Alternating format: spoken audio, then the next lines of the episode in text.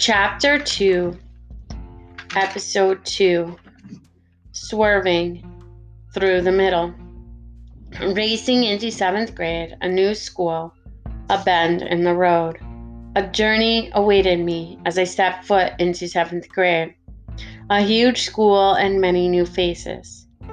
Many bumps in the road as I headed down the road of my middle school journey. I still had many insecurities, and I more than ever wanted to stay secure in my shell. God had different plans. I still had many of the same friends from sixth grade who stuck by my side.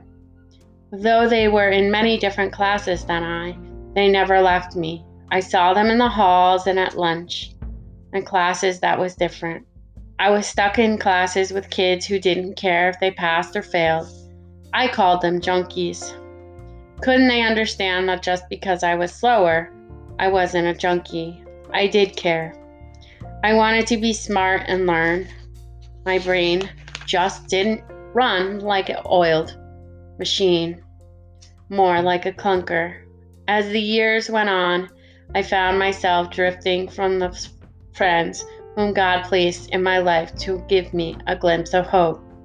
I was absorbed and drawn into the crowd of junkies. God let me go. I had to make my own choices. He gave me a chance, but He never will make me choose the narrow way. I became a young girl who easily got snared up in the evil and pursued it with everything I had. I wanted to fit in. I was tired of being an outsider. It was seventh grade, though still the golden child, that I still felt trapped within myself and I wanted out. Those non junkie friends, they never gave up on me. They kept pursuing me, and I gave up on them. I was hooked, line, and sunk. Hanging with the wrong crowd, I felt like a mirror with two faces. School, I was one girl. Home, I was another. I never crossed over the line. I just went straight up to it, testing the very waters before me. I wanted to really fit in. Soon I was hooking up with a boy, only a few months later being traded for another prize.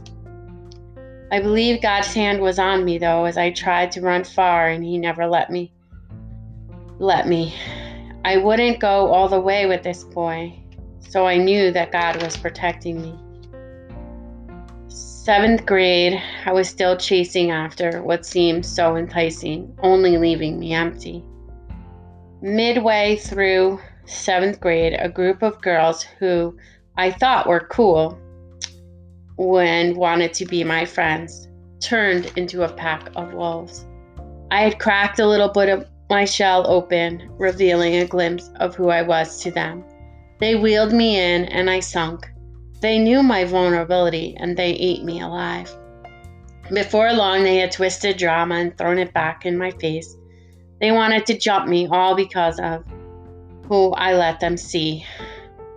I swore I would never reveal, and yet I broke down. There were many days and nights that I would tremble in fear, but the strength to pursue, I believe, came from my Heavenly Father. Though I knew of Him, I didn't know Him. He called me by name before time began, and His hand was on me.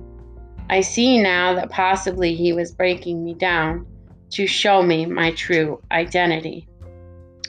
Seventh grade came to a halt, and eighth grade came racing ahead.